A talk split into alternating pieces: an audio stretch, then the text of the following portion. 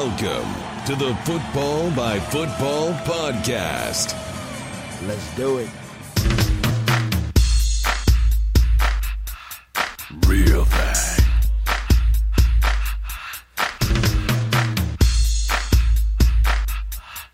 Real thing.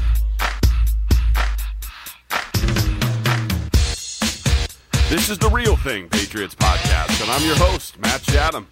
Thrilled to be back. The 2017 football season is upon us, and for those of you that have been fans of the FBF podcast, our In the Game podcast has been going on the last couple of years. Me, Brady Quinn, Brady Poppinga, knocking out shows with more of a national focus all around both college and professional football. We decided this year to narrow the focus, to spend more time on the stuff that you guys wanted to hear about. Our audience is made up largely of Patriots fans, and that being said, doing an hour show where we look all around the league and only get to spend 10 to 15 minutes on your team didn't make a ton of sense for us. I work, obviously, in this market at NESN, with my head buried in game tape with Patriots stuff and all the different things going on around that team. So if we're going to do a show, we thought it would make more sense to do one that poured all our energy into where we were spending our daily time. So this is the new thing, the real thing, where we wanted to do a full-time Patriots show, but one that also got away from the nonsense off the field. There's enough other places where you can go for hot takes and speculation and all that goofy stuff that doesn't really have much to do with the game of the football. And, you know, you can do that in March and April and May and whatever else. But once games are going on, anything derived from the game is what matters. Everything else is kind of nonsense. So this is going to be that show, we hope, for you, where you can get the real stuff. Evaluation of what already happened in a game and some analysis on what is about to happen. Looking ahead to the next team that the Patriots are going to face. So we want this to be sort of your cornerstone show out there for finding out what's going on with your team, and we're going to be dedicated to it. And I put a lot of time and hours into making sure this is the best show out there. So let's dive in. Obviously, we have a different scenario here as all 32 teams are dealing with. You've just come out of training camp. You got to get your roster settled. That's happened now for the Patriots. We should have now a good sense of who they are. On this Thursday evening game coming up, you're going to get this show with just a few days to go before that game. So we'll all have a good sense of who this roster is.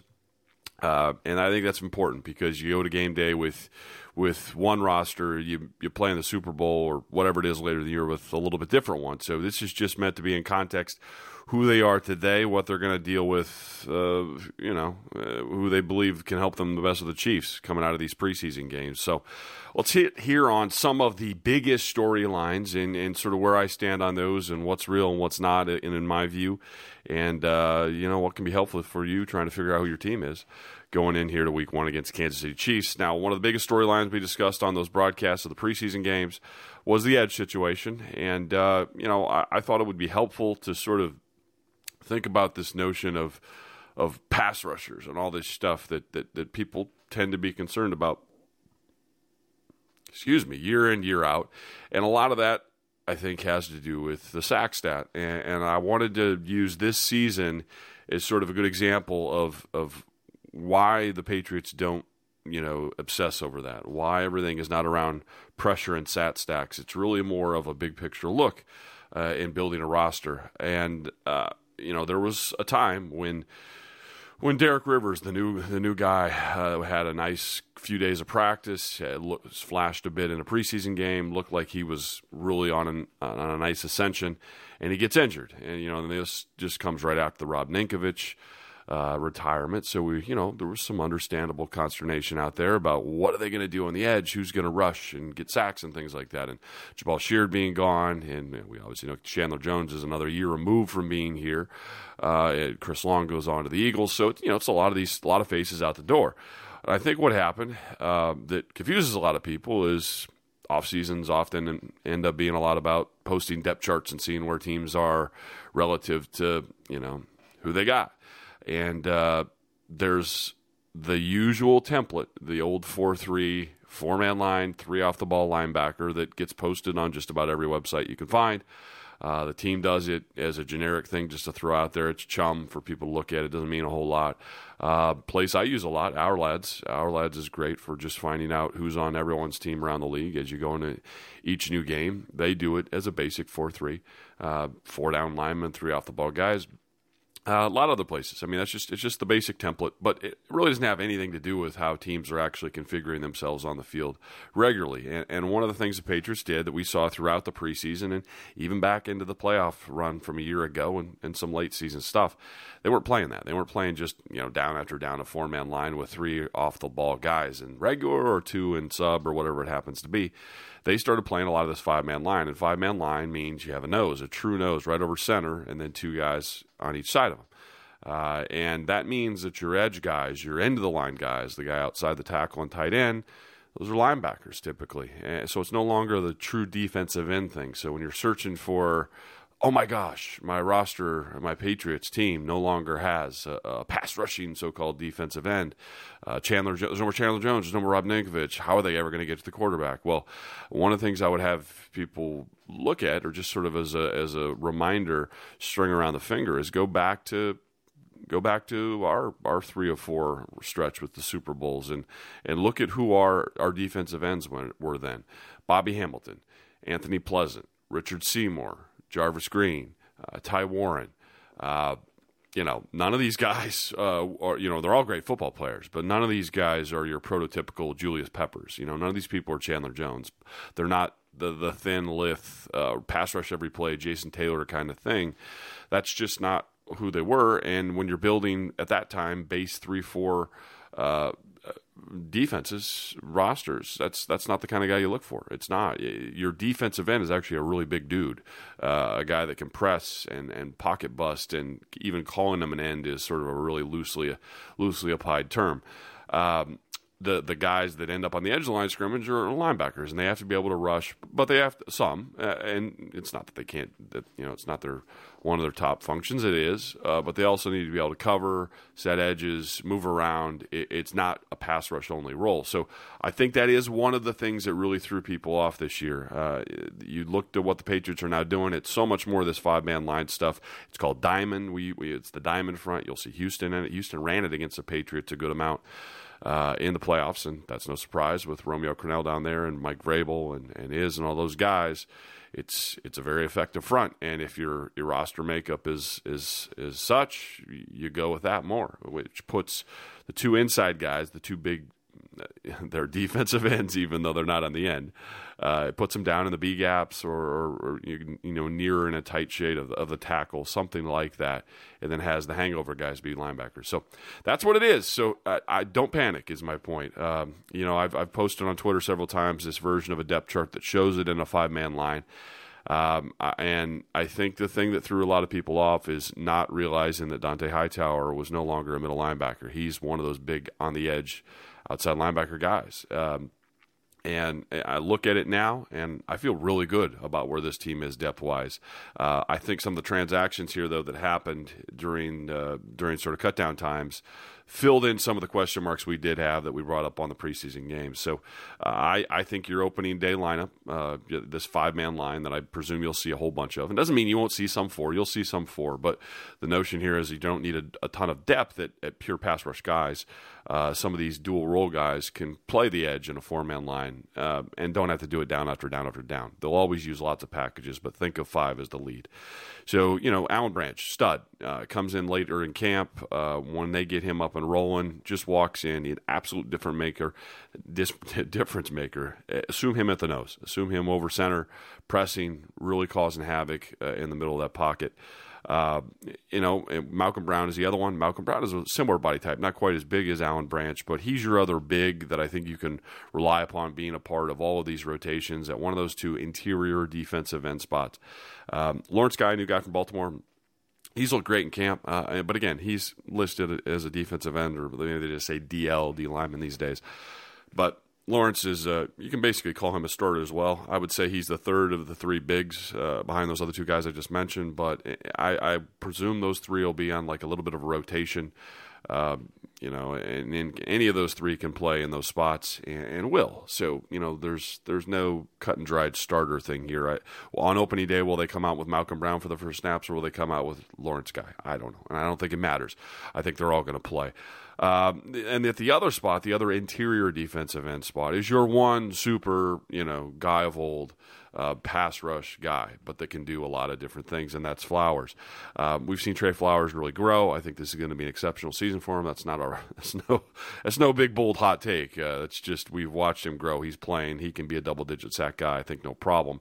But he's going to play a little more of this interior role. And think back to the five-man line stuff and how it may or may not have worked with Chandler Jones. They tried him at some of that. Chandler was, you know, is a 255, 260 guy, a little bit similar size to Trey Flowers, except he's just taller and thinner. So Trey is the rare guy in the NFL, and there aren't a lot of these, that can slide down to an inside gap and at 260 pounds not get washed down by tackles, can hold up punch. He's really long. You know, got to interview him, spend some time with him here in the preseason, and really get a respect for what he's all about. And he's unusual. Guy's got giant hands, really broad shoulders, really thick, even though he's not heavy. And that may not make a lot of sense. It's more of a first-hand thing. But just understand that he's that one guy that allows you to bounce in and out of these fronts the most. And I'm expecting a really big year out of him. But that sort of takes care of your interior stuff. Adam Butler from Vanderbilt, he was one of the great camp stories. I think he wins one of those jobs.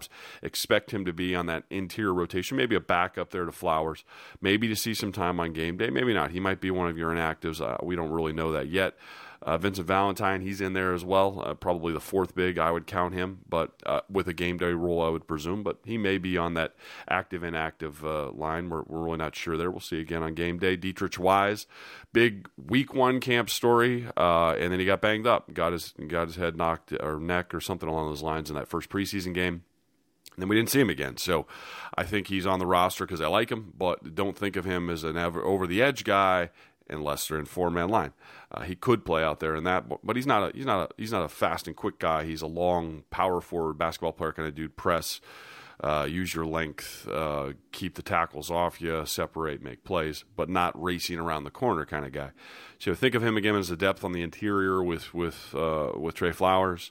And the Malcolm Brown Lawrence Guy spot, so somewhere in that involvement, but not out on the edge here with the rest of the outside linebackers and the five-man stuff. So that is Dont'a Hightower. I think Dont'a returns, and that's a huge get. You remember the big tackle in the Super League, the big sack in the Super Bowl that helped for those late drives to happen. That was Dont'a Hightower and a five-man line coming off the edge, and I think you're going to see a lot of him doing that this year. And I think what provides for that is some of the roster changes they had, the biggest among it being David Harris. David Harris from the Jets comes over, takes over the middle linebacker spot, and I think his addition really allows the team to have the flexibility to use Dont'a where he's best needed, and now it's back out on that edge. He's your new Mike Vrabel type or Willie McGinnis, however you want to look at it. One of those spots, Rosie Colvin. That's what I played.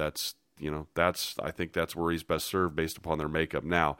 Now, in these old depth charts that I would tweet out a couple weeks ago when this was sort of the hottest topic about DN depth and all that, Shea McClellan I had as backup to Hightower. I figured he was next wave with these two outside linebacker spots. We now know he's on IR, so that's off the table. And Harvey Longy was the other sort of rotational guy I had in there as a next-level guy behind Kyle Van Noy on the right side. And Longy had a really nice camp, a really active guy. Obviously, you can see the talent there. Good prospect, undrafted free agent, but one that was given a big chunk of money, so relatively so. So we kind of thought that he had a really good shot at making a camp roster, and he played in a way that said, yeah, of course, he's going to make that roster coming out of camp, and he did. So count for him as one of those off the ball guys, edge of the line, rushing, doing whatever, dropping. He's versatile. He'll be fun to watch grow. And we know Landon Roberts is another, one of my favorites. And people made a big deal of a couple missed tackles he had. Absolutely. So there were some minuses in the preseason, but if you think that was his camp, those couple misses, those few times where he was maybe a little too aggressive in a gap, you missed about 100, 200, 300, whatever reps in the preseason, not just in games, but in practices and in the joints. This guy's a hammerhead. He's a stud. He's not your coverage linebacker. I get that. You're not going to want him extended from the formation covering backs. But on rundowns, on box stuff, even when it's not necessary rundowns, he's a great guy to have in there. So I think he provides some great depth flexibility there at the middle linebacker spot, and again allows for Hightower to not have to think he's a part of the middle, which is good for everyone. So the last part of this that I'll hit on is the new guy Marsh from Seattle that they traded for, and the new guy Marquise Flowers from Cincinnati. We don't know a lot about either of them. I don't want to spend too much time on them because I haven't actually seen them play. But by profile, by reputation, Marsh is a 250-ish kind of guy, similar size to me, which usually means you fit on as an outside linebacker spot. They'll call it D-end. They get in four-man lines. Maybe he puts his hand down, maybe he doesn't. But think of him as a depth guy, where that McClellan spot otherwise would have been. And Flowers, he's not had much of a regular defensive role in his career. His body type says linebacker, edge linebacker. But expect him more in special teams, but you can put him in there, slot him in there as a depth guy if you like, for the outside stuff, and we'll just kind of see where it goes from there. Now, that kind of takes care of sort of that defensive depth chart stuff. I think the Patriots go in with a really, really, really nice defensive depth across it. It's as good as you can get at 46, right?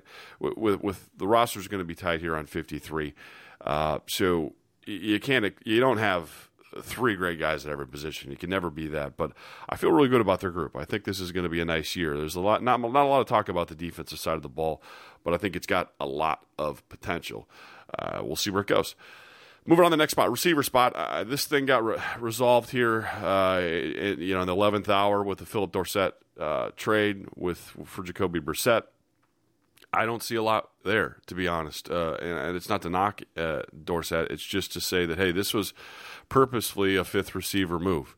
The fifth receiver move, don't expect it to be a huge role. I don't even know if that's necessarily going to be a week-in, week-out activation thing. Just arrived. How quickly can he learn the offense? It's a lot different here than what they're doing in Indianapolis.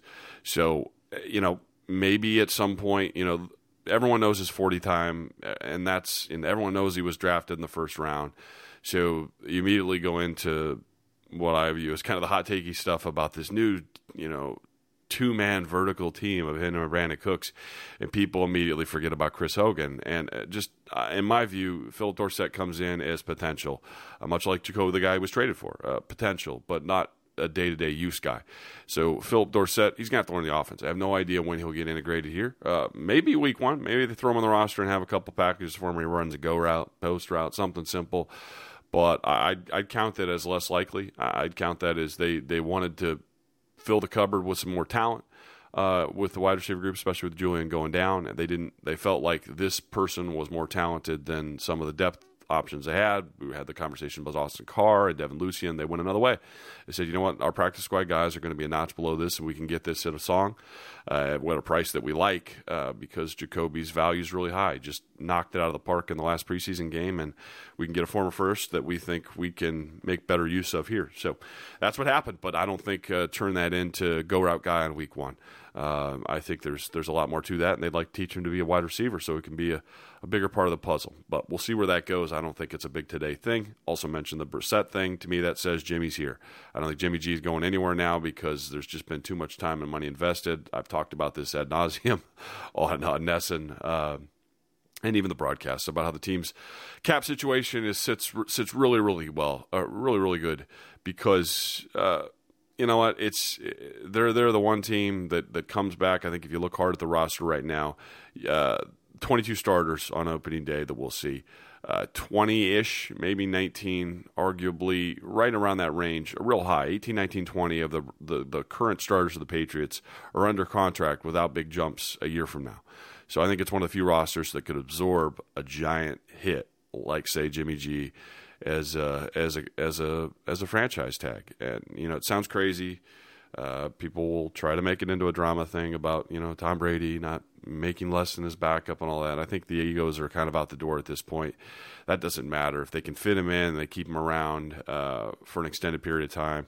Maybe they can convince him to do a deal and say, hey, you're the future, and get that number down a little more modest. I don't know if Jimmy would be willing to do it, but I think the big message here is that they didn't feel the need to keep Jacoby for that insurance, even though they liked him. They did like him quite a bit.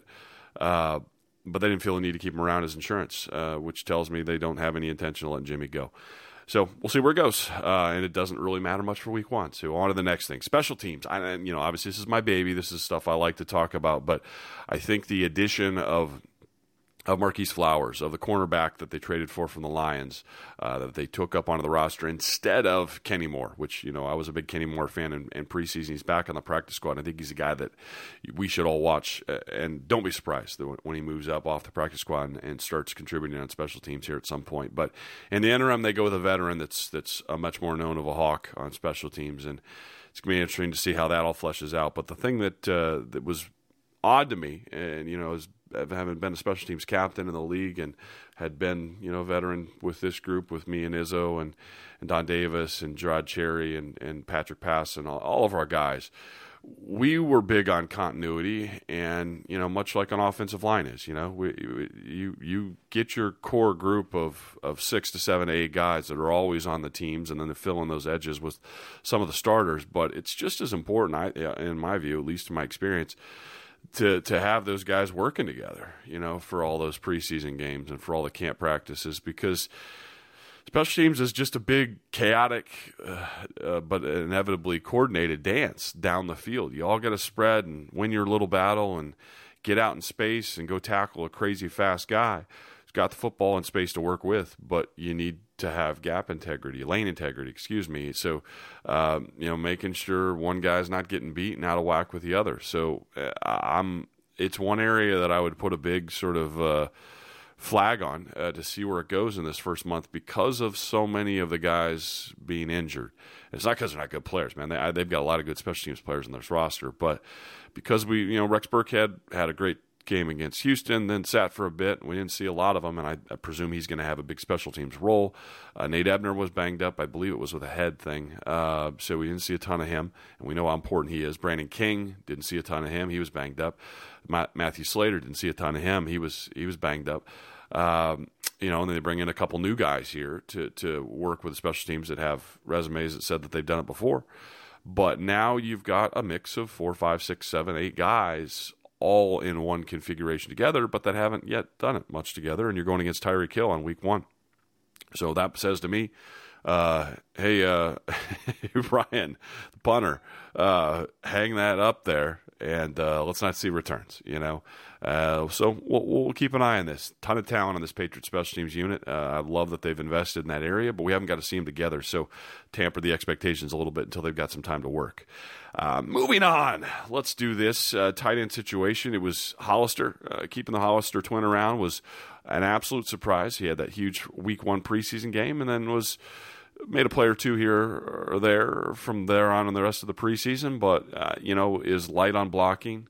I was open about not thinking it was a huge need, and was a little curious to see them go with a third tight end.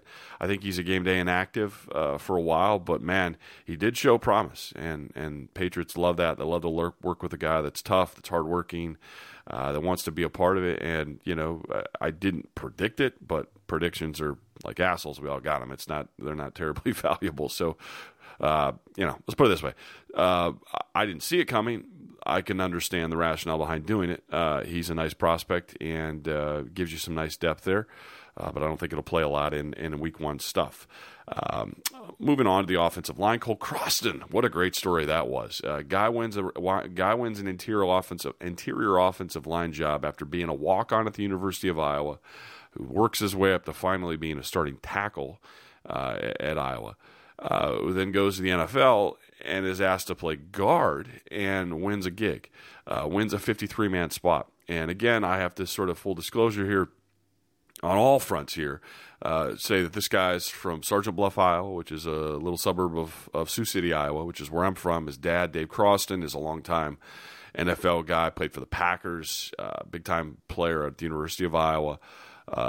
Sort of a legacy guy in my hometown, as far as one of the dudes that really made it far, was a really big, really good player in both college and the NFL. And his son comes along and doesn't have quite the pedigree, but has just known to be a grinder that proves people wrong, works his way up the ladder and makes it. And looks like he did that here with the Patriots as well. And I did study some tape on him, and I'll say this in full disclosure. I didn't see it yet. I thought this is the kind of guy that Dante Scarnecchia latches onto. You can see his effort. You can see his frame is good, but got knocked around a little bit, was a little bit inconsistent, but you expect it. It wasn't to knock him. It's just that, you know, this is a guy that may be a good player for you in 2 or 3 years. But they thought, and I think this is really telling, that they couldn't subject him to waivers. You know, keep him on the roster. He can help us now. If for nothing more than his versatility. We know that at least at the collegiate level, he could pop out and play tackle. Didn't have to do it much here yet. But he can be a guard backup. He can be a tackle backup potentially. So brought some immediate value, and Scar gets to work with him. So awesome story there. Really happy for him. And we'll see where that goes moving forward. But again, I don't think it's got much to do with your week one against the Chiefs. And that to me sort of wraps the biggest storylines. The punt returner thing is going to resolve itself. I don't think it's worth spending a ton of time on. Obviously, Cyrus Jones gets injured. Edelman's down too. We obviously know that. Danny Amendola field punts. He's done it in the past. No big deal. He'll be out there. So again, I think he'll do a fine job, and there's not much reason to really worry about it. He'll field it cleanly. And they'll make plays, and his health is no more at risk out doing that than it is running a crossing route, getting hit that way. So wipe that from your mind. So moving on, we're done with camp. We're into the regular season. You got a roster. Those are your Patriots. You should feel damn good about it. All of the 16-0 or 19-0, whatever the undefeated talk of the offseason, I think was in part because of people loving the strength of their roster. The strength of your roster hasn't changed. The one tick is no more Julian. That's a big knock. But I think they've really buffered themselves all up around the edges of this 53. It's a really good 53. You love going into the season with this kind of crew, especially now not having to carry a third quarterback and being able to juice yourself in another spot. Depth on this team, I think, is awfully good. So the enthusiasm, what the record will be, gives a rat's ass. Doesn't matter. Trophies is all that matters. Rings, all that matter. But you're going to like your roster. So as long as things stays healthy. So let's move on now to some guest talk. And I'm bringing on Brady Quinn here. Brady Quinn, my buddy, from all over the NFL. He works at SiriusXM, has his own radio show there with Bruce Murray, does big-time college football games for Fox, and works in studio with CBS.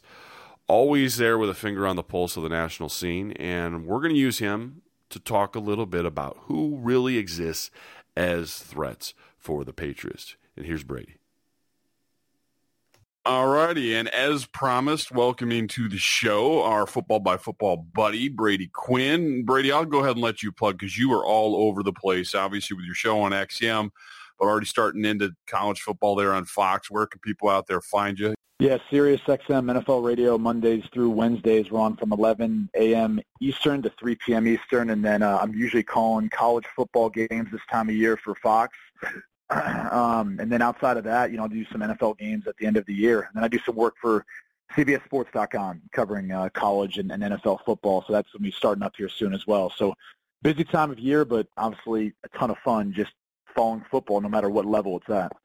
Yeah, we love it. And you got yourself one of those 8-day-a-week schedules, which is perfect for this time of year. So let's dive in. And I'll full disclosure here, the reason I thought we had to have you on here for this opening Patriots podcast was because you get that league-wide national view, much more so than I do. I live in the tunnel here in Foxborough, basically doing so much New England work that I don't often get to look at who the competitors can be unless they're on the schedule next. So you doing that show on SiriusXM really gets you a chance to talk to callers from all over the country, look at all 32 teams. So we kind of wanted to sort of pitch this off as we head into the season, which, quite frankly, is what a lot of Patriots fans are going to be concerned with. They're of the frame of mind with all these championships, and I guess it's kind of reasonable to maybe being a Lakers fan in the 80s or Celtics in the 80s or, Yankees in the 90s or whatever it was. And those situations where you won enough of them where you start looking to, who's going to challenge us this year as opposed to how's my team's going to be. I think the presumption is they'll be good. Who we got to worry about? So we thought you'd be the guy to bring on and talk about that. So let's start on the AFC side of the draw. Obviously, you got to get through there before you end up in a Super Bowl or any of those kind of dreams. So when you're looking at the AFC, and again, I'm half presuming that we're sort of both above the same mind that the Patriots are one of those teams out there to beat. But if that's the case, who in the AFC, in your view, provides a realistic challenge to that team? I honestly think, based on really going through the schedules, going through the rosters and looking at the teams and their current scenarios, there's really only one team in the AFC, in my opinion, and that's the Pittsburgh Steelers. I think when you look at that team, when they're healthy, when they're full strength, and if their defense continues to make improvements like they did in the second half of last year, they're the only team that I think can potentially compete with the New England Patriots this year. A lot of people are on that hype train for the Oakland Raiders. I've got a couple concerns. The first is their defense and being able to stop what's going to be, a fairly productive passing game offense for the New England Patriots. I mean, just trading now for Philip Dorsett to add another speedster on the outside next to Brandon Cooks and all the other weapons that they have on offense.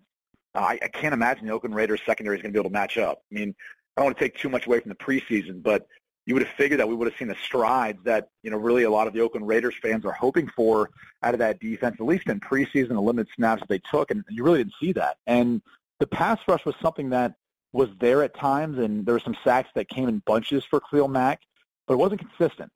So they've got some issues in Oakland I think they need to figure out before the season even starts.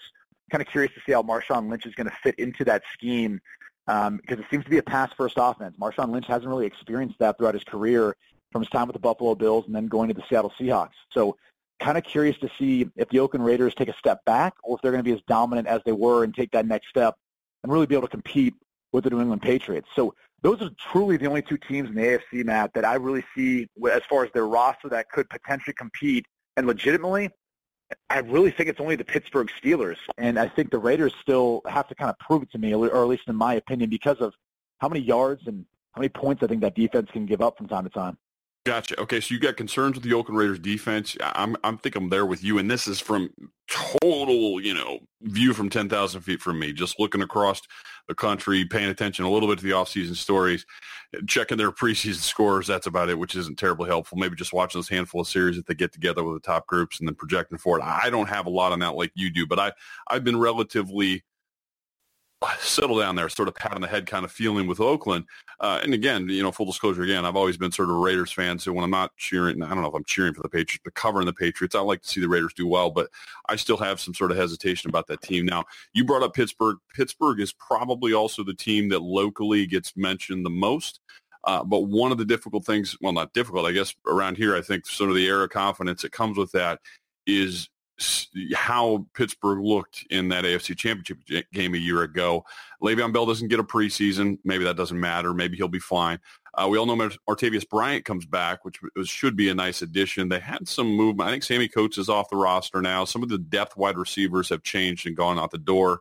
You sort of meant it in relation to their defense and their defense improving. One of the big, storylines around here, though, was just the way that sort of spot drop and match defense that they played really didn't work. A lot of blown coverage stuff. Now they've publicly discussed that, we're gonna try to play more man, we're gonna play more match stuff. We realize it was stupid. You won't see that kind of game plan against them next time. So in that sort of framework, What is it that you think Pittsburgh does or that they've advanced in this next season where they could close the gap? Well, I think the biggest thing that they have going for them is continuity with their stars. And this is obviously assuming that Le'Veon Bell is going to be back and be as productive as he was last year. But, Le'Veon Bell and Antonio Brown, I think as much as you want to think that you can come up with a game plan to stop those two guys, one of them's going to hurt you. And I think, we've seen from the New England Patriots in the past, at least last year, typically they take away your first two options.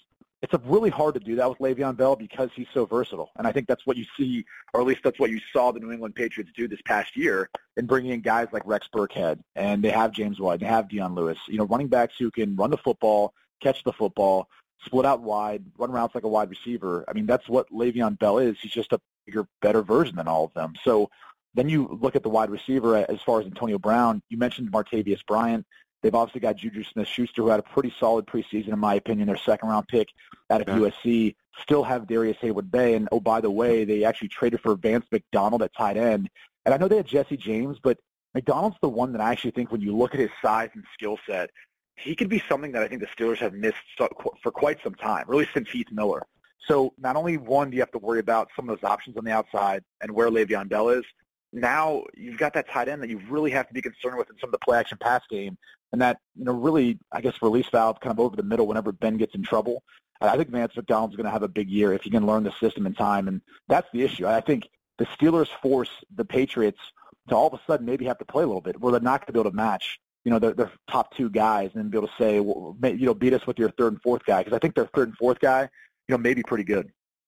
Yeah, it's interesting. I'm so happy you went to the Vance McDonald thing. That was one of those transaction things where I was like, oh, you know what? That's smart. You know, they whiffed on Green.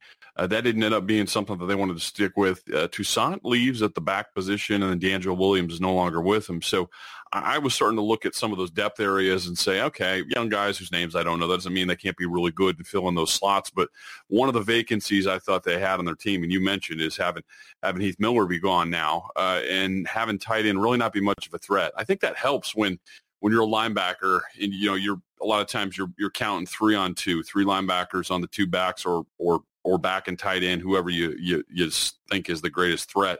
But when the tight end was often not that threat, or he's more of a block first because he's not often targeted, it makes it a lot easier, I think, to go after a guy like Le'Veon Bell, because you can chip him, you can do a lot of the things because you're not preoccupied with the other dude, especially when you have 3 on 2, you get the one free guy. So you can oversell a little bit, just, you know, the dude's so dangerous. But I was a little bit curious here. So again, I'm going to push back over to the other side of the ball, and then we'll get off of Pittsburgh. But defensively, what are they? You know, sort of what was the feeling coming out of camp, or what was the feeling from their preseason performances? Which might mean nothing. We all understand that, but what is it that they're doing, or at least internally saying that they do better that could close that gap, other than just, hey, we'll call some different coverages next time around?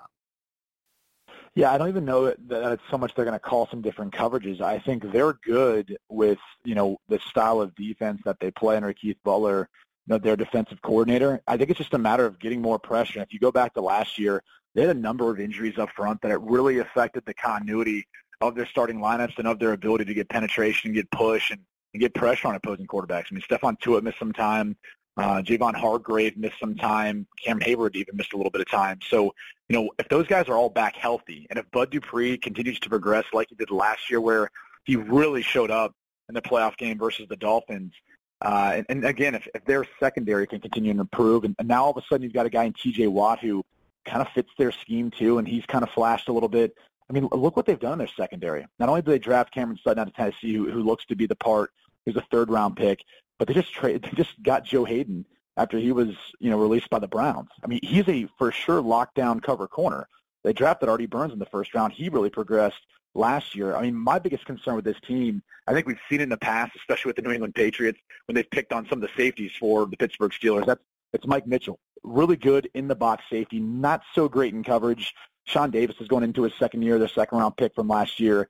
I think he still needs a little bit of seasoning and continue to improve. But that's going to be the weak spot of their defense. But again, if they can get pressure, especially with the group that they have up front, if they can cover down on the outside, you know, maybe it's not going to be so easy to be able to pick on those guys and hold on the football for as long as I think we've seen, and really in past years we've seen the New England Patriots be able to do. Yeah, I'm interested that we're happy, for the Joe Hayden comment, because I'm sort of a fence sitter there. You would know that guy great from, you know, you keeping your interest in the Browns and things like that. And I know that he's had injury issues over the last couple of years, but you still kind of assume that pedigree, still kind of assume that even if, you know, top end speed isn't quite the same, he's savvy as all get out. And he does match up pretty well at some of the Patriots who are non-burners, you know, maybe like a Malcolm Mitchell or something where you just have an opportunity now to wipe a guy off the board and let some of those younger guys play in some of the combo coverages. I think it'll be interesting to see how he fits in that thing. And I think it's also really interesting, and you know this from the Browns' perspective, that he goes free agency, and immediately the first team that he's interested in is that rival. I mean, you could see them week one.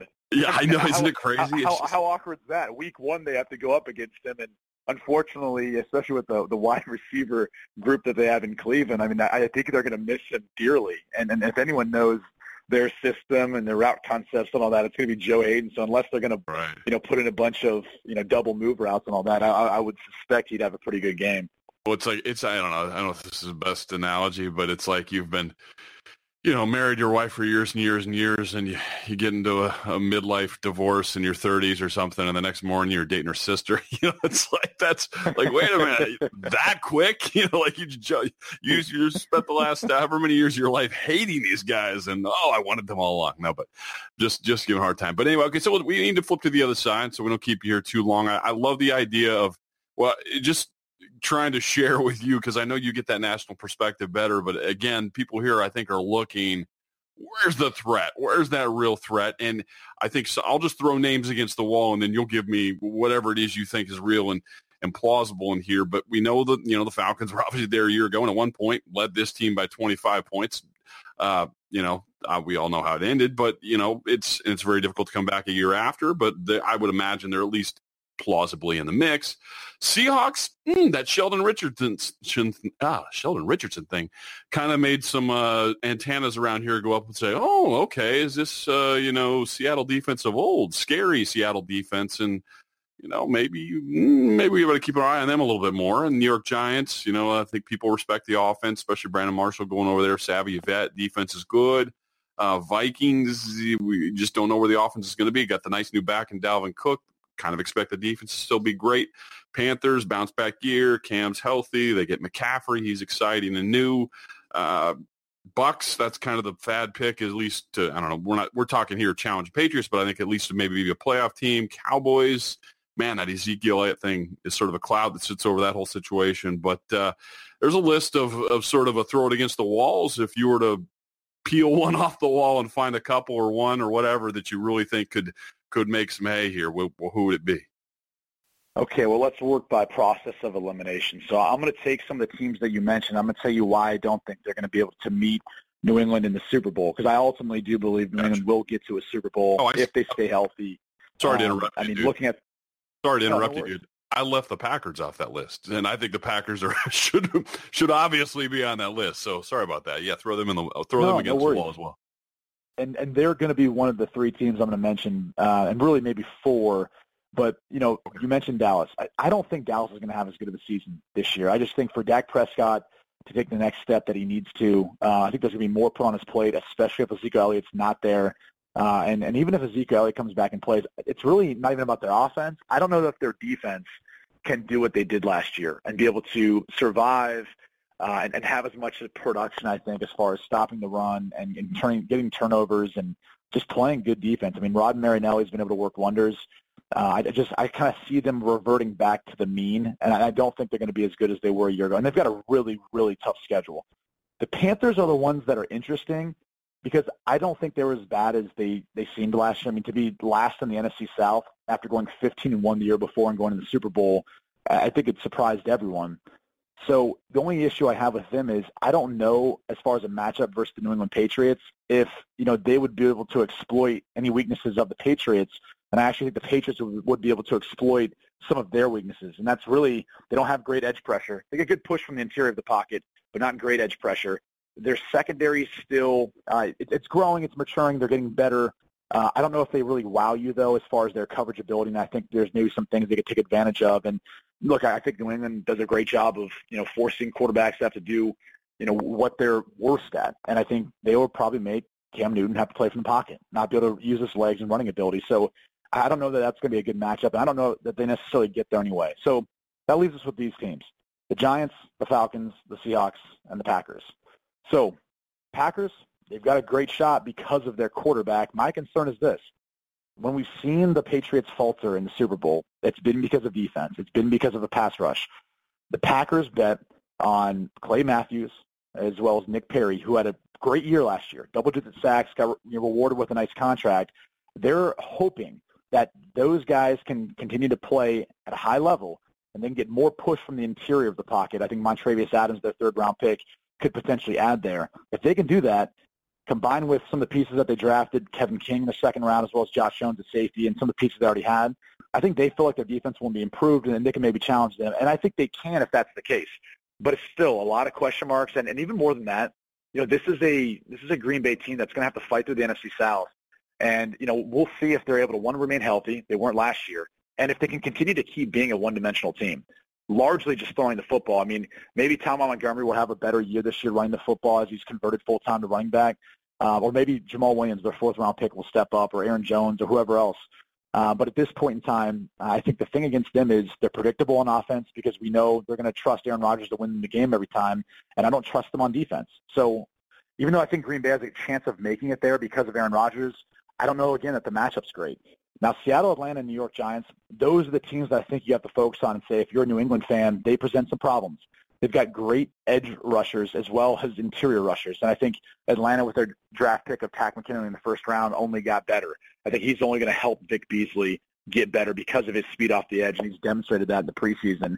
And they added more depth on their defense, so they actually aren't really hurt that bad if they, you know, have some injuries to certain spots.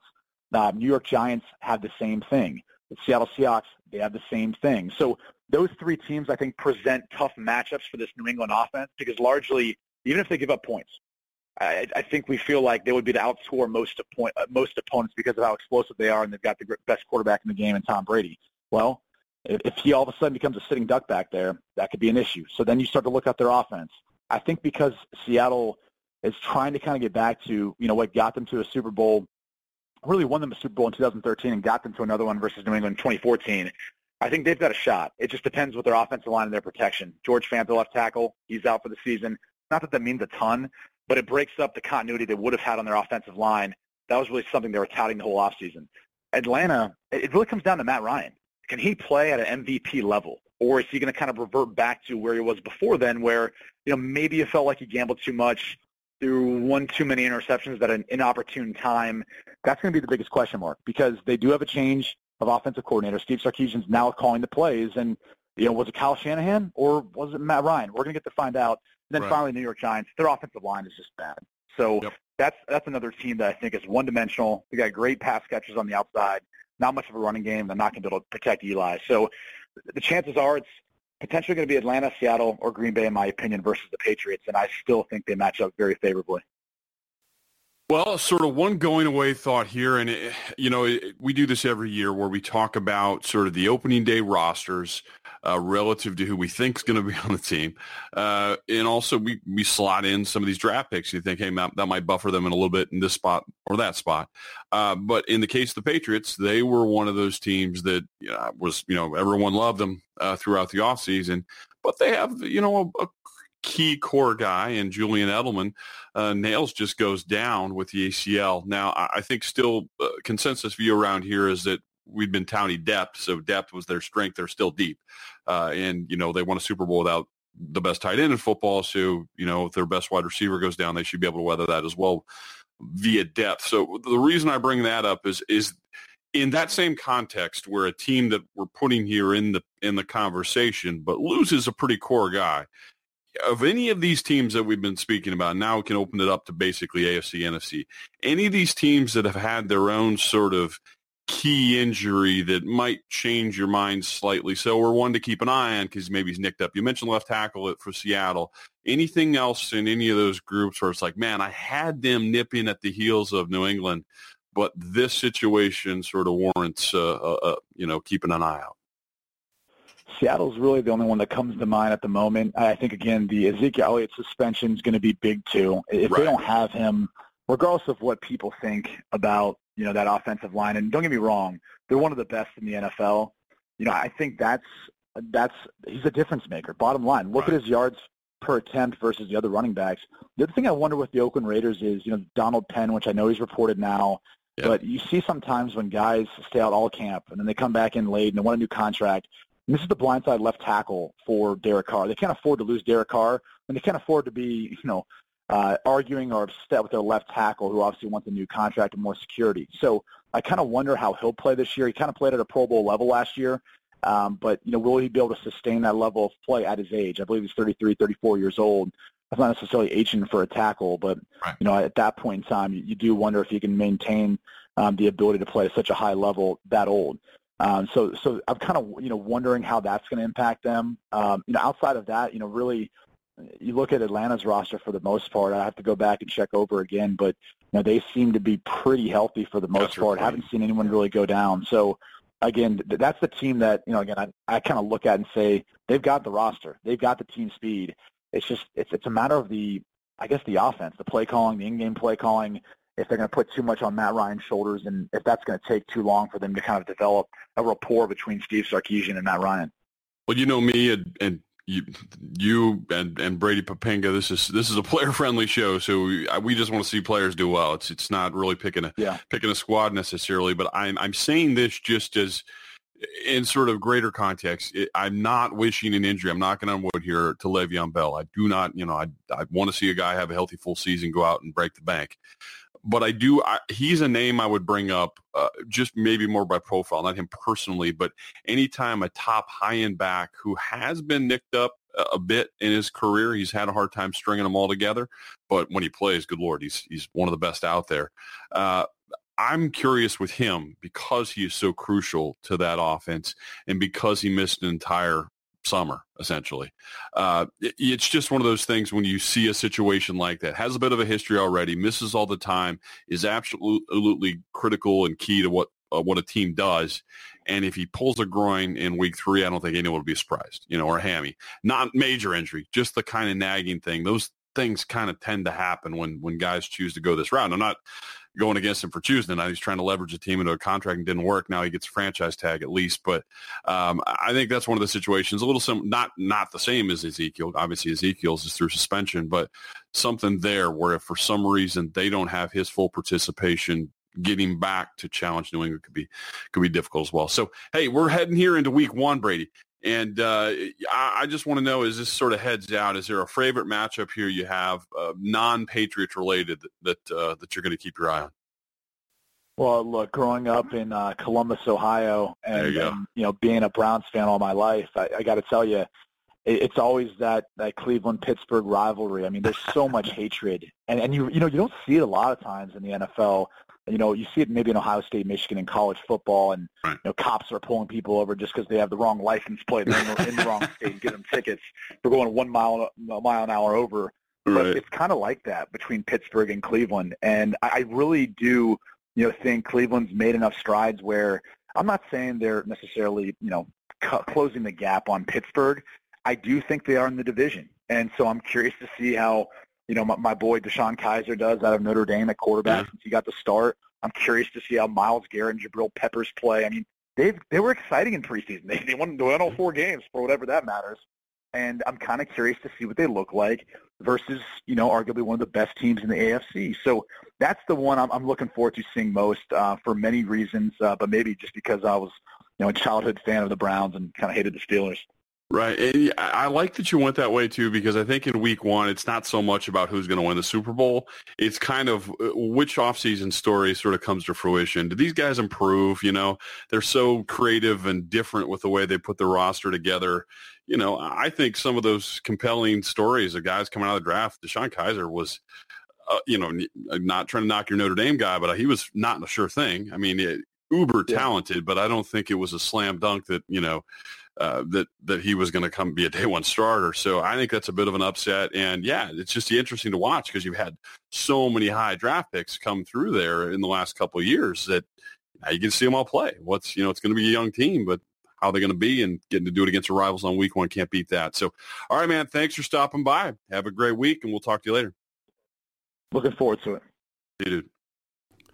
Some great stuff there by Brady Quinn. Gives you the macro view, big picture on what threats lie ahead for the Patriots. They got to plow through their own schedule, but who he thinks that will be sort of last man standing that could stand in the Patriots' way. Some great insight there. Now let's move to micro view. Let's move back to boots on the ground and take a peek at what lies before the Patriots in the here and now. That's obviously the Kansas City Chiefs coming up here soon, and I thought who better than to sort of preview these guys to give us a deeper look on that roster than someone who played there. And not only someone who played there, but someone who's also local and has a little bit of a New England view to boot. That means one of my old teammates with the Jets, Mike DeVito. Here's Mike. As promised, I'm joined here by my former teammate and a local dude made good, former Massachusetts kid that went up to the University of Maine, became a Black Bear, had a Hall of Fame career up there, and then played 9 years in the NFL. This is Mike DeVito. Mike is now doing the color commentary for the Black Bears for the football season, did it a year ago, and also works during the week for 92.9 The Ticket, doing some football segments there as well. I'm happy to be joined by my former Jets teammate. That's a billion years ago. But Mike DeVito, what's up, buddy? How you doing? Matt, what's up, brother? Thanks for having me on, man. Hey, are you sure your fans want to listen to a Jets player on here? Because you won the Super Bowls in New England, and so you have clout down there. But I don't know if they want to hear just a Jets player, Jets Chiefs player on here right now. It's a mixed bag, dude. You're still a Mass kid. You're still a New England kid, being up from Maine. Now you're working in the Maine environment. I don't know that they put up with me after my 3 years down there, so I think you'll be okay. So, obviously, fans out there, this is the new Patriots podcast that we're doing here on Football by Football, and we're really sort of hyper-focused on the teams they're playing and some of my connections around the league for guys that have played at these places. And with Kansas City Chiefs being on week one here for the Patriots, this big Thursday night game, I thought there was nobody better to get on here than Mike DeVito. And Mike is, like you said, he was, I think it's apropos that he played for the Bears. He was a bit of a bear himself, just a big, strong interior defensive lineman dude. Scrapped his way through the NFL, became a star at his team, really a great run defender, a guy that, I got to see grow as a young player. So it's kind of cool for me to have you on because you were a part of that 2015 Chiefs team that played in the divisional round here against the Patriots. I believe that was your last professional game, correct? You retired the next spring? Is that accurate? Yes, I retired that spring, Matty, and I think if you watch that game, I think it can give some reason for my retirement because I think New England threw the ball maybe 40 times and ran it maybe four times. Yeah. I was thinking, you know what, that's the end of me. Teams in the playoffs that run the ball four times, I am out of a job. Right. Hey, man, I hear you. I often wonder that myself if, I was – a special teams linebacker, but when I would get my 15-ish plays a game, it was rundowns. I can't pass rush. I was a press the tight. I was a press the tight end, make tackles in the run game kind of guy. But man, the game today is every down is nickel and dime, and I'm thinking, man, where would I fit in that? I guess I'm playing teams only here. So it's weird the way the game's changed. Crazy, man. It's funny because after my first season in 2013 with the Chiefs, we had our exit meetings. And my D-line coach came up and said, hey, we went back and looked at the films, and most teams, 70% of the downs we played against on defense were an 11 personnel.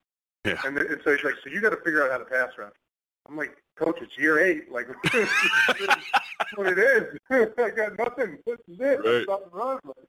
So, yeah, I'm with you, brother. Yeah, it's funny how that works. It's like, yeah, in this late hour of my career, I'm gonna, I'm gonna come up with a pass rush game. That's not, I remember doing that in New York with Dan Quinn. Danny Quinn was awesome. He was a ninja with us, working with the D line and the outside linebackers and ends and stuff, trying to do the MMA stuff and get better with our handwork. And I think it was my 9th year by then, that off season anyway with Dan.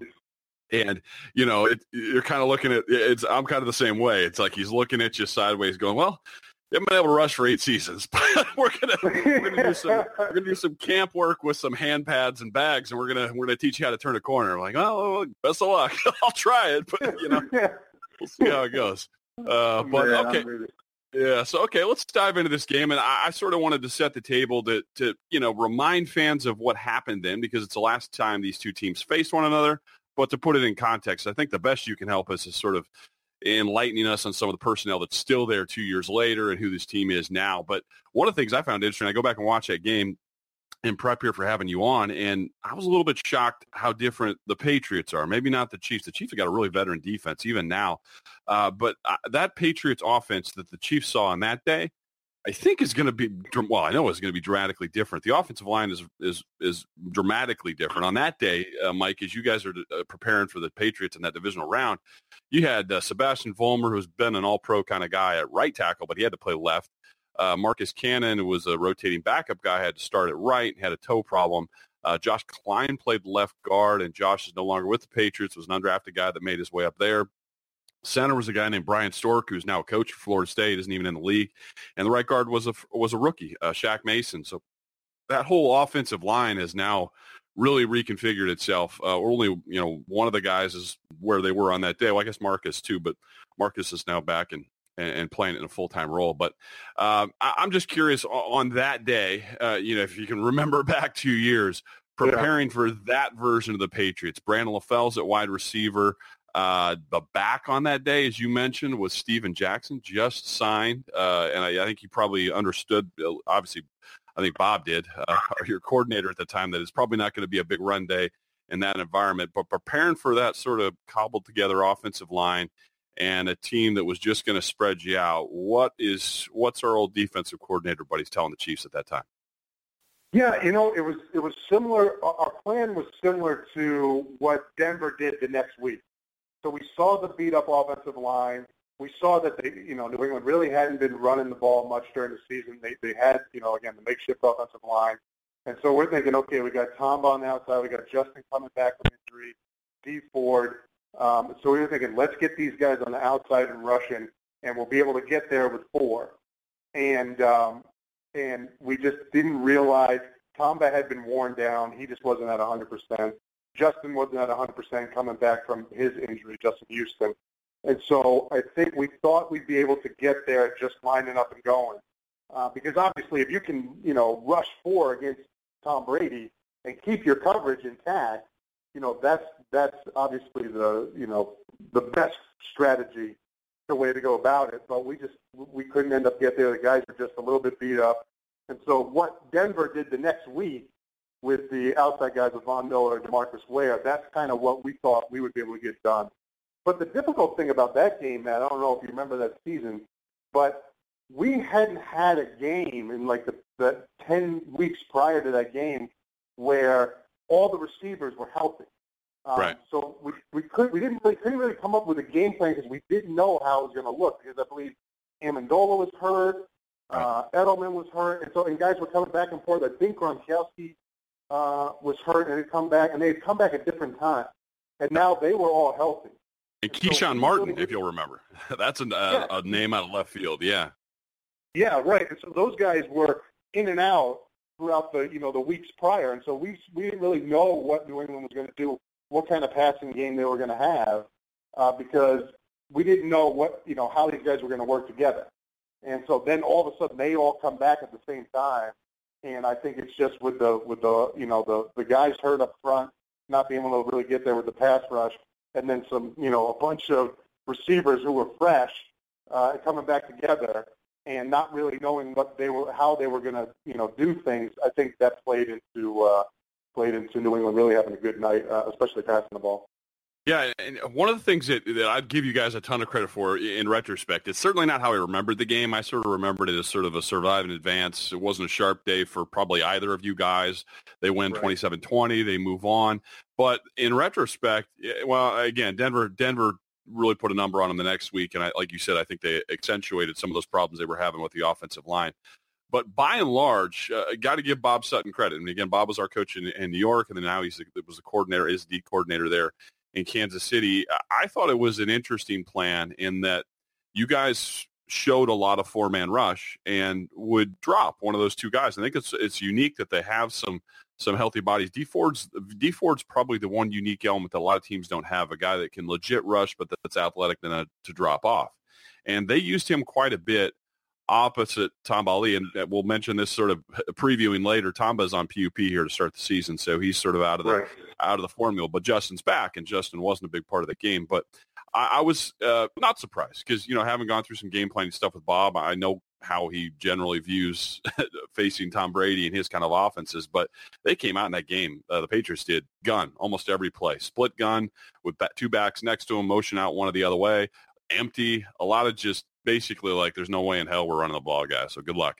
And you guys basically would show the four-man line and drop one of two, or one of the two edge guys, and let them sort of be the low disruptive lane thing between either Amendola or Jules, whoever is running the inside element, maybe sort of help on Gronk and some of the interior stuff, and then try to match him deep with safeties. But it was an interesting plan. I mean, when you give up 27, Only had the one turnover, so I guess the Patriots won the turnover differential on that day, but it wasn't like a wildly different thing. So Kume yards, 300 yards passing, but they passed so damn much. It's not like it, they blew the top off the thing and they give up 30-some yards rushing. So, they put 27 on. That's actually less than their average at the time. But it wasn't like it was a, gangbusters kind of thing, and it was just a touchdown game. So I'm curious. We'll all be interested to see what Bob comes up with this time. I think the bigger issue is it's an entirely different offense, and it's weird. It sucks to say that, and we know that from when we played with the Jets. You kind of half expect that the Patriots change a lot from time to time, and now it's Brandon Cooks, it's Chris Hogan, it is Amendola still there, it is still Gronk, but the entire back situation is nothing like you would have seen 2 years ago. James White was there, but he was a young guy, and his role was much different. So let's blast forward here to the present time. You've got this new configuration. What's your best guess? And presumably, and also an offensive line, that all five are back together again, and that's a rarity in this league. What's sort of, trying to be a worm in Bob Sutton's head, and I can do my best attempt too. Where do you think he goes with this sort of new version of the Patriots offense? Yeah, this new version is much more difficult to deal with because, like you said, you have all those weapons still on the outside. I mean, even with the different guys with Hogan and Cooks, those guys, Brady still has all those weapons like he did in 2015, but now you have this run game. Matt, so you have to prepare for that. I remember watching New England last year and thinking, who is this team? You know what I mean? With the way that they were able to run the ball consistently every week, because prior to that, I mean, it was just constantly throwing the football. So, that adds a whole other dimension to how you build a game plan, because normally you're getting ready for New England, you're practicing nickel and dime, and that's really, you go in and that's your base defense. Right. And so now maybe you're a little bit hesitant to do that and only have two down D linemen because of how well they run the football. And so now do you go back into base, but now you're vulnerable in the pass game. And so it's not an easy game plan to do. I would imagine that you're still more worried about Tom Brady and those receiving threats. So I would imagine you're going to get some, more nickel, more dime, and then some movement up front to try to create some havoc there. Not just line guys up, but move guys around, get them stunting, get them, going towards the strength to help in the run game. Because I don't think you can go out there and go base that much. I would still imagine even if this run game is going to be 11 and 12 personnel. But I mean, this is a totally different beast. When you get Tom Brady, now that whole dynamic offense, instead of just, a one-dimensional offense, I mean, that's tough. Yeah, and I think we're all, I mean, it's a unique situation in that, it's a new season, week one, everyone's sort of guessing what everyone else is going to do, but it's extra tough, I think, on Bob Sutton and Andy Reid to kind of sit back and try to put a plan together, because I think much like the local media here and even former players, it's a bit of a guess of what the Patriots are going to do. I doing those broadcasts in the preseason from the sideline, and my head is spinning because every single possession was a personnel switch, sometimes two and three different bodies on at the time. Now, Julian being out changes that a little bit. Philip Dorsett's new, and we're not certain exactly how he'll fit in, but it'd be weird because they'd have 11, like you're talking about, where it's three wide receivers, just the one back and tight end. And they'd have multiple versions of 11. You could use all six guys. So three guys in, three guys out. It's still 11, but it's three different dudes, and where are they going to fit? And that can be stressful. And I'm going to look now. Let's go deeper sort of on this Kansas City Chiefs defense. And one of the unique things that happened with him, you mentioned Justin Houston being back. I think that's obviously huge for them. Derek Brooks is back and healthy. That's nice for that group. It's a veteran group overall. But we'll start up front. Some of the guys you had known, like Dont'a Hightower, he was good, right? I mean, he was one of their top dudes up front, but he's now gone. And Benny Logan comes in at the nose. Anything sort of in this new configuration of the Chiefs defense, Chris Jones at one end, Allen Bailey at the other, they're still ideally in 3-4 or in base a 3-4 team. But do you expect that three configuration on the field for nickel and dime stuff, or do they have specialists that come in and sort of fill the roles? I would think it would be, a mixture of those three guys, plus like Nunez Roches, backup three technique. He's a high motor guy. Looking at Beanie Logan, he's been impressive, man. I'll tell you. because I know you worry about Dont'a Hightower leaving, like you said. You got that big, explosive nose tackle, kind of like a Chris Jenkins type guy with Dont'a Hightower. But then you bring Beanie Logan in. I mean, I'm as a run stopper, I'm jealous because he is, first off, he's huge, 6'5", I don't know, 300 and whatever pounds. His technique is fantastic. He plays low, plays hard, and then he has that explosive ability to be like Poe, get upfield, you know, create havoc, get that penetration. So he's a really good player. Now, Alan Bailey, he reminds me of, is it Malik Jackson? Is that the tackle for the Jaguars? Yep. He's built the same exact way. I think he's really underrated. Same type of player. Looks exactly like him, but he can do both. Stop the run, rush the passer really well. Chris Jones came along really well last year, too. Is, you know, obviously an explosive guy, can rush the passer, but he worked on his run technique, got his fundamentals down. So I would think if you're looking at a nickel and dime defense, those are going to be your three main guys being in there because all three of them can play the run really well, and with the way Beanie Logan can get penetration, they can cause some havoc up front just rushing those two guys inside. So those are the guys I think you'll get the most. Chris Jones, a really explosive pass rusher, really long, and as you watch the season last year, he continued to work on his staying low, getting out of his stance, and he just has those long arms. That can really keep guys off him. He's explosive, good with his hips. So I would imagine those three guys you're going to get the most of up front. And then obviously Justin and D on the edges. D Ford, I don't remember how many sacks he had last year. I think he had double-digit sacks. I mean, he had a fantastic year he had 10 sacks last year.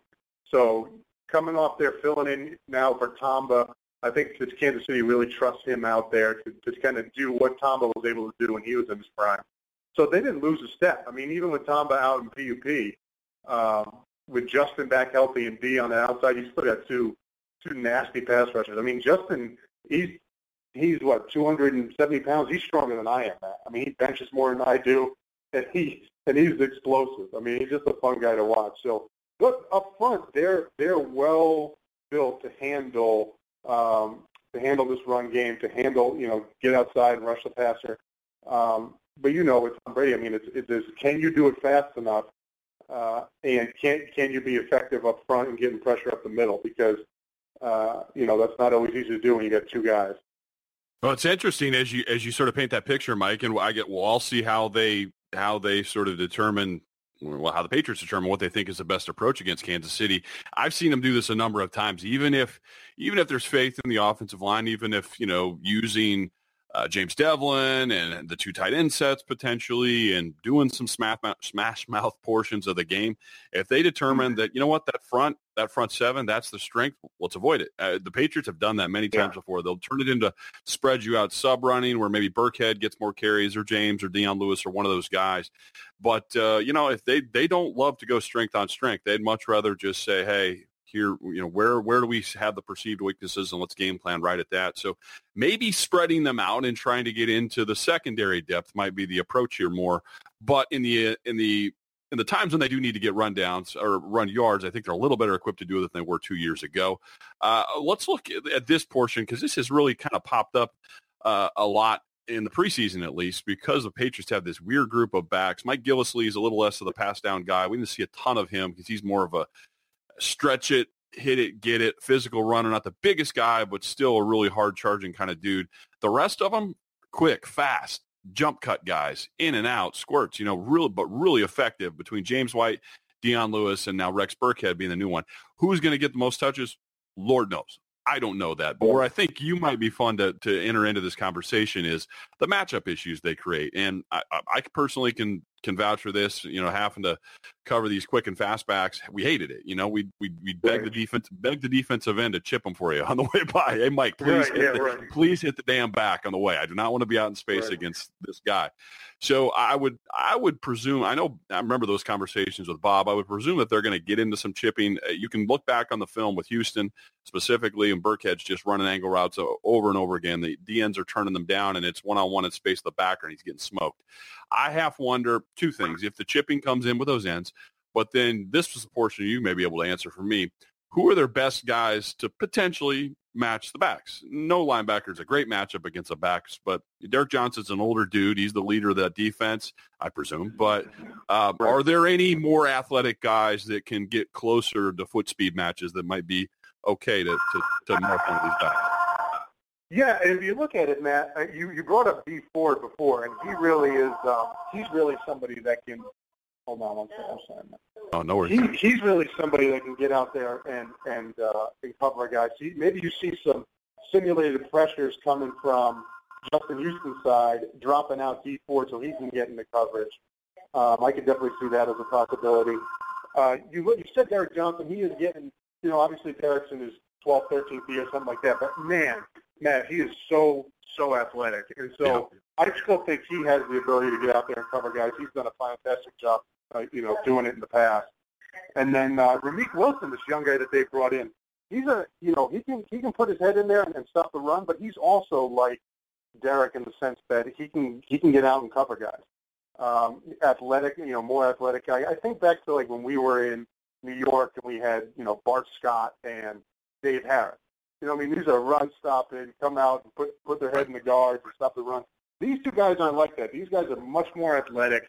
And so, like you said, obviously those backs on any linebackers is going to be difficult. But I think, with D Ford dropping down into the mix and Ramik and Derek, you have some really athletic guys that I think can hold up well if they play their techniques and hang with it. But it's difficult. And you look for, I would imagine, Matt, I would imagine Bob's going to try to disguise the coverages, mix up the coverages as much as he can, get two guys on Gronk, so I'm sure you're going to see a lot of different things. Rex Ryan's defense, as you know, has so many bullets in the gun, so many different types of things that he can do. And when you have a guy like Marcus Peters and Eric Berry, who you can line those guys up and they can, you can trust them to be one-on-one with a number one receiver. Now you can roll coverages, you can get other guys mixed in, double-team guys. And so I think they have the personnel to do it. What I get nervous about is they just put Steve Nelson on IR. That was my next question. First. Yep, exactly. Yeah, exactly. He's the corner. So now you got a guy like Terrence Mitchell, maybe Philip Gaines coming in, who have proven, have shown good football before, but now they got to come in and play that opposite corner spot. And Steve Nelson's done a fantastic job. He had like 16 pass breakups last year. He's been doing a really good job. So that's a big loss, and that's something they'll have to account for as well, is helping out whoever's going to step in there for him. But I think, the one thing about Kansas City's defense that was different from a lot of other defense I've been on, Matt, is they're so athletic. Just from top to bottom, they're so athletic. I remember when I came over from New York, it was like if I didn't beat my man right away and get in the backfield, there were going to be four other guys there. Like, in New York, we had 8 run stoppers. You know what I mean? Like, it was just like you had a chance to make plays. In Kansas City, these guys are so explosive, so fast, and so I think they're built to challenge New England in the past game. Yeah, that's you took it where I wanted to go. That was perfect, Mike. And I think that is probably the lens through which they'll see this. It's just our guess. We'll see how things turn out Thursday evening. But I presume when you lose a starting cornerback and cornerback depth, at least by virtue of youth, was probably one of the ticks, I guess, against Kansas City, but it's still a damn good defense. And like you said, extremely athletic. I have a feeling, just a presumption here, that they'll spread it out and try to get into that fourth, try to find the fourth corner, try to find the third corner who used to be the fourth corner by virtue of going a lot of spread stuff. But we will see. I'm excited for this game. I know you are. You provided some phenomenal insight here, and leave you here with just a little kiss away. You're going to do the main Black Bears game against Bryant, correct? That's what you got coming up this weekend. Yes, that's this weekend. Yeah. In a way, man. So I still have nightmares. You say Bryant College and enjoy that game, but the term makes me think training camp, because that's where the old Patriots training camp used to be at Bryant. So man. It's just a nightmare. Is that game there up there in Maine, or is it down here in Rhode Island? Yeah, it's up here in Maine. But I'm with you. Anytime I hear Cortland, Jacksonville, Missouri. Right. Exactly. You know, you miss the game, but I don't know too many guys that miss training camp. Ugh, don't miss any of it. And we're happy that's over. Happy the preseason's over. We get into the real meat. Thanks again for coming on, Mike. Awesome stuff. Hopefully we'll hear from you again. Take care, buddy. Awesome, Matt. Thank you so much, man. Appreciate it. And that was Mike DeVito. Great insight there to what they see in you. And I think that's always important when, you know, take a peek in the mirror, you know, self-reflective, but also trying to find out what opponents, how they see you when they're staring at you. I think that's always helpful.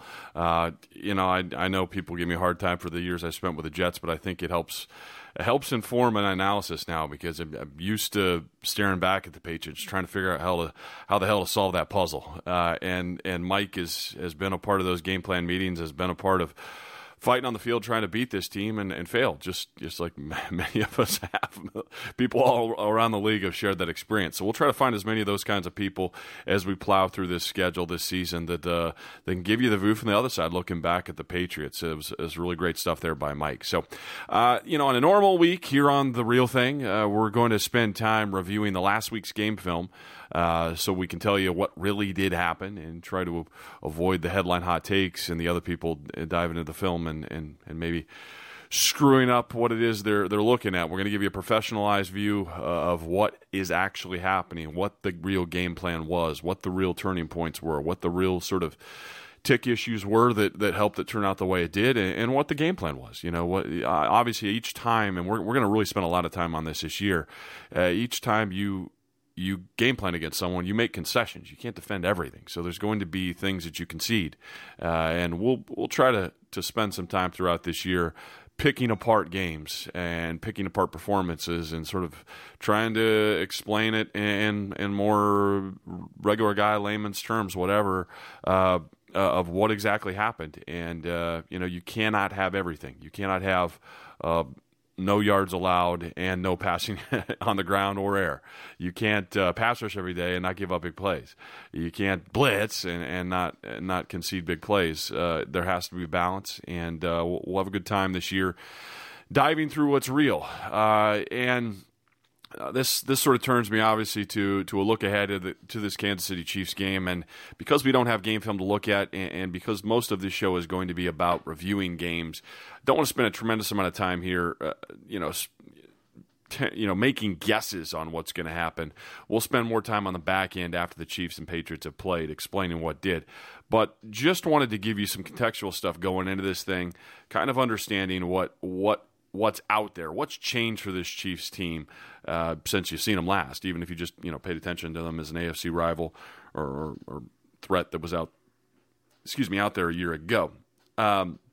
One of the big things you need to know about this Chiefs team as you go into the Patriots is that the way the Patriots were able to make some hay against the Patriots offense against that Chiefs defense a time ago was with ISO stuff, extending Gronk from the formation, where you basically call him a wide receiver to go into a 3-by-1 set or something, 3 receivers to one side, one on the other, and the one is, well, it's your tight end, right? And trying to ISO him either on a safety, you know, maybe Eric Berry takes him. I don't know. We don't know exactly how they'll match up, but had some success with that 2 years ago, the last time they'd seen one another. So Gronk just kept winning, and ISO had a touchdown that way.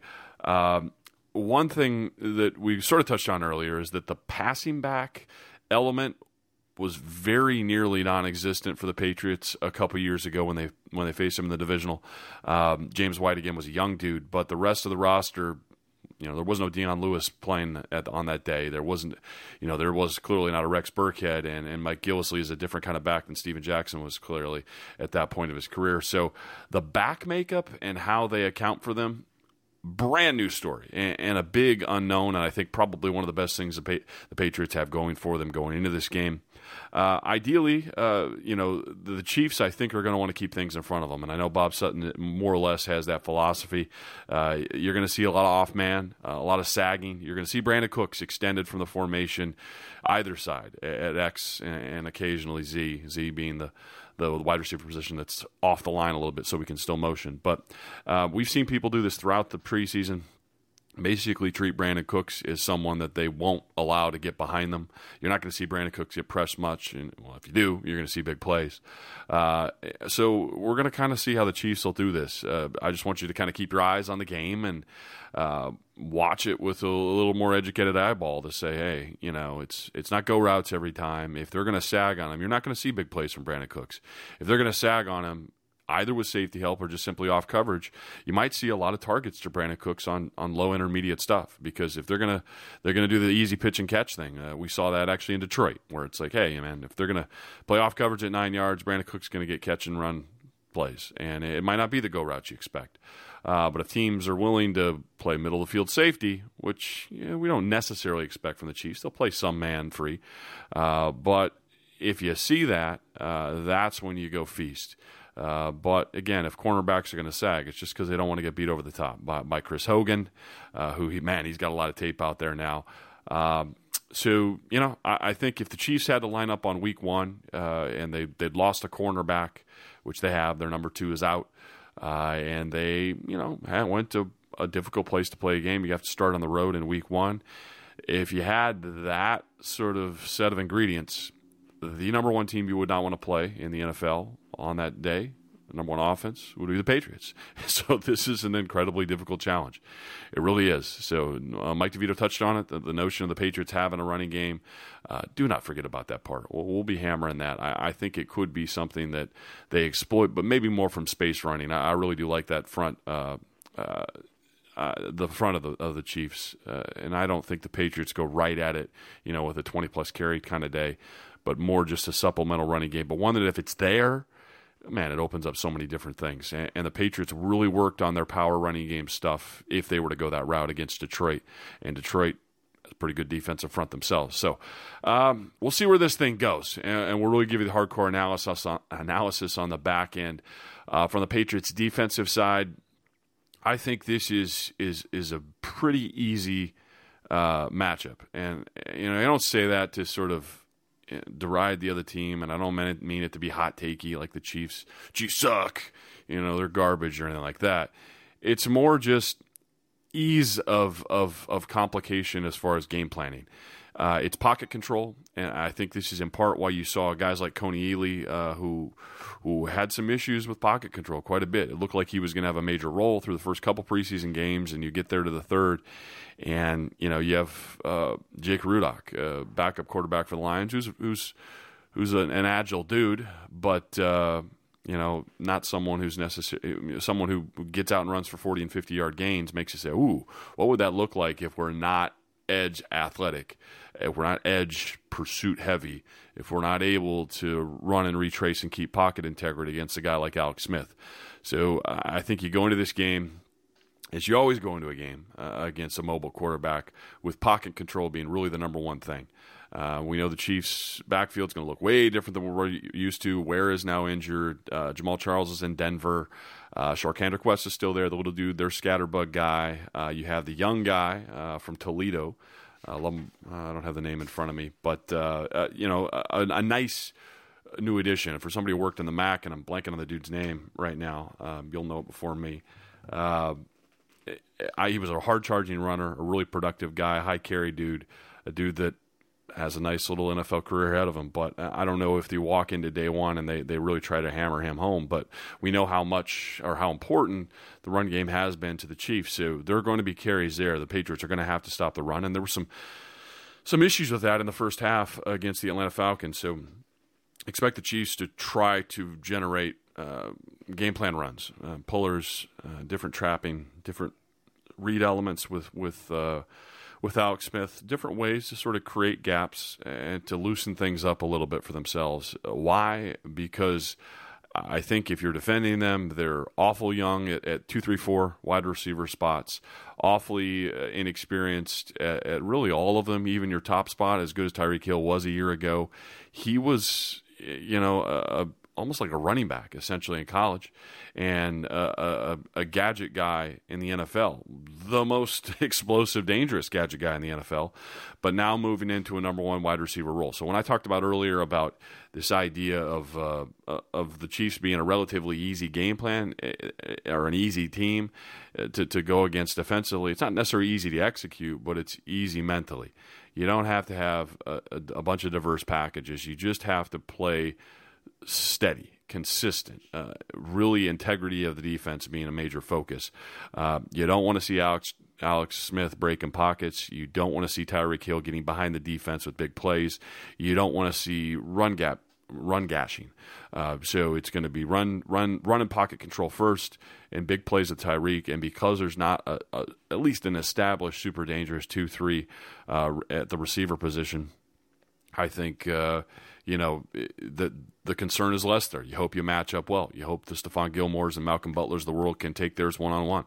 You hope that your next man in Jonathan Jones or Eric Rowe, whoever it happens to be, or even Daron Harmon down as a big safety, can win theirs. They can win their one-on-one. And the help elements are there to help with the tight end, to which obviously is the other big part of Kansas City's offense. But I think the pool is shallow enough there that the Patriots are going to be able to get creative and really give this group trouble. And even the 20 that they put up with maybe even a little better offense, a couple years ago, will be tough to reach, especially on opening day. And that hornet's nest it's going to be with all the Goodell towels and the banner ceremonies and all that stuff. So it's going to be a tough environment. I think Kansas City, with all those young wide receivers, we might turn around here and see where they're at in November and look back, and my analysis might have been stupid. We'll see, because we'll know more about some of those guys, and maybe they end up being really productive receivers. But I think that's an offense that's controllable, and I think that'll be the Patriots' focus. So don't expect big sack numbers. Don't expect pressures, all over the place. It doesn't have to be a huge turnover day. It just has to be a control day, and then let that Patriots offense fly. From the special team side, Tyreek Hill, if he is indeed back there as either of the returners, Ryan Allen's got to hang it up. It can't be returned. It's got to be fair caught, or it's got to be kicked out of bounds, especially because the units are so new. So just look there for smart play. You don't want to put this team back in it with a giant return. You don't want to put this team, using chunks of field and real estate that they're otherwise unable to get offensively through special teams. And looks like Brandon Bolden's going to be back. I think that's great. He was signed back with the IRing, is that a verb, of McClellan. And I think that gives you some stability back with that group. Look to see Ebner back out there again, and Slater and King and all those guys. But we're going to always talk about special teams because that's my background. But I think this is one of those weeks where that area is in major focus. And I know it's got a lot of people consternated about the Amendola thing. He'll be your punt returner. He'll field it. It'll be a non-issue. He'll even have, he's got some crazy legs too, and some ability to hit it and get it, find gaps and make some plays there. So I think it's an area that the Patriots at least need to have be a wash to keep Kansas City from pulling off the major upset. But we'll enjoy that game. I hope you enjoyed the real thing, the first FBF Patriots podcast of the season. Many, many more to come. And as these things come out, expect them to sort of give us a day to breathe after the film comes out. So we'll be watching that horrendous product that is the NFL Game Pass and the unreliability of that, but we'll be using that to review the game, then to tape this, so we can tell you really specifically what happened and a version that's comparable to what they'll be seeing internally, what coaches see when they see tape, what players see when they see tape, how they'll be reviewing it, and we'll sort of report that back to you. But hope you enjoyed the first show. So much more to come. This was The Real Thing, and I'm Matt Chatham. See you on the other side. Thanks for listening to the Football by Football podcast. Football insight by football players. Night, Lucky. Night, Dusty. Good night, Ned. Good night, Ned. Good night, Ned.